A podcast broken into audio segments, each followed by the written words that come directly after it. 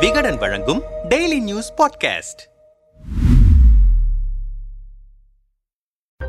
அதிமுகவின் அதிகாரத்தை கைப்பற்றுவதற்காக சட்ட போராட்டங்கள் இறுதி அத்தியாயத்தை நெருங்கி வருகின்றன. தற்போது பொதுச் செயலாளராக எடப்பாடி தேர்வு செய்யப்பட்டதற்கு கடந்த ஆண்டு ஜூலை பதினோராம் தேதி நடைபெற்ற பொதுக்குழுவும் அதில் எடுக்கப்பட்ட தீர்மானங்களும் அதிமுகவின் அடிப்படை சட்ட விதிகள் மாற்றம் செய்யப்பட்டதும் முக்கிய பங்காற்றுகிறது. எனினும் கட்சியின் சட்ட திருத்தங்களை இந்திய தேர்தல் ஆணையம் இன்னும் முழுமையாக அங்கீகரிக்கவில்லை என்பதால் பொதுச் செயலாளர் என்ற பதவியையும் இன்னும் அங்கீகரிக்கப்படவில்லை என்பதுதான் பொருள். எனவேதான் அதிமுக பொதுச் செயலாளராக எடப்பாடி தேர்வு செய்யப்பட்டதற்கான ஆவணங்களை தேர்தல் ஆணையத்திடம் இரு வாரங்களுக்கு முன்பாக அனுப்பியது எடப்பாடி தரப்பு. அது குறித்து எந்த நடவடிக்கையும் தேர்தல் ஆணையம் மேற்கொள்ளாததால் ஆணையத்தில் ஒருங்கிணைப்பாளர் இணை ஒருங்கிணைப்பாளர் என்றே கோப்புகளில் இருக்கிறது. இதை மாற்றி அதிமுக பொதுச் செயலாளராக தன்னை அங்கீகரிக்க தேர்தல் ஆணையத்திற்கு உத்தரவிடக் கோரி எடப்பாடி பழனிசாமி டெல்லி உயர்நீதிமன்றத்தில் வழக்கு தொடர்ந்திருக்கிறார். இந்த வழக்கு நீதிபதிகள் புருச்சந்திரா குமார் கௌரவ் அமர்வு முன்பு மார்ச் பன்னிரெண்டாம் தேதி விசாரணைக்கு வந்தது. அப்போது எடப்பாடி தரப்பில் ஆஜரான வழக்கறிஞர் எடப்பாடி பழனிசாமி அதிமுகவின் பொதுச் செயலாளராக தேர்வு செய்யப்பட்டிருக்கிறார். அந்த தகவல் இந்திய தலைமை தேர்தல் ஆணையத்தில் தெரிவிக்கப்பட்டும் அங்கீகரிக்காமல் தேர்தல் ஆணையம் வேண்டுமென்றே காலதாமதம் செய்கிறது. ஜூலை பதினோராம் தேதி நடந்த தீர்மானங்களை இந்திய தேர்தல் ஆணையம் இன்னும் அங்கீகரிக்கவில்லை என குறிப்பிட்டு கர்நாடக மாநில சட்டமன்ற தேர்தலை கருத்தில் கொண்டு வழக்கு விசாரணையை விரைந்து நடத்தி முடிவெடுக்க தேர்தல் ஆணையத்திற்கு உத்தரவு பிறப்பிக்க வேண்டும் என வாதிட்டார். இதையடுத்து அதிமுக சட்ட விதி திருத்தங்களை ஏற்பது பற்றி பத்து நாட்களுக்குள் முடிவு எடுக்கப்படும் என தேர்தல் ஆணையம் தரப்பில் உத்தரவாதம் கொடுக்கப்பட்டிருக்கிறது. அதன்படி வரும் பத்து நாட்களில்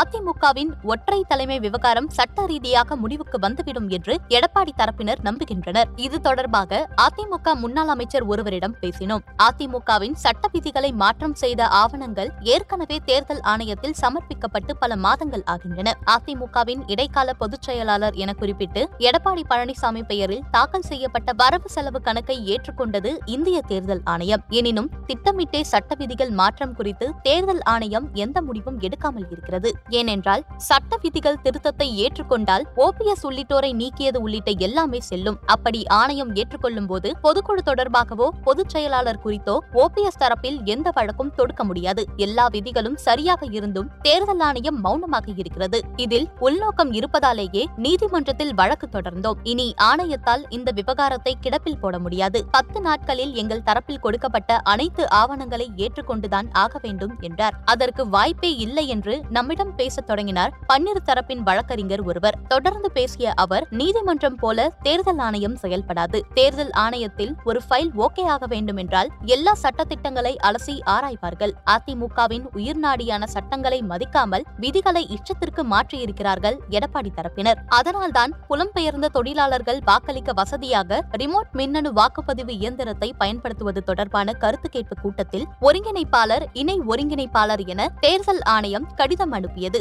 எங்களை பொறுத்தவரையில் எடப்பாடி தரப்பு கொடுத்த ஆவணங்களை தேர்தல் ஆணையம் அங்கீகரிக்க வாய்ப்பே இல்லை என்கிறார். தேர்தல் ஆணையம் என்ன முடிவெடுக்கப் போகிறது என்பதை பத்து நாட்கள் பொறுத்திருந்து பார்க்கலாம்.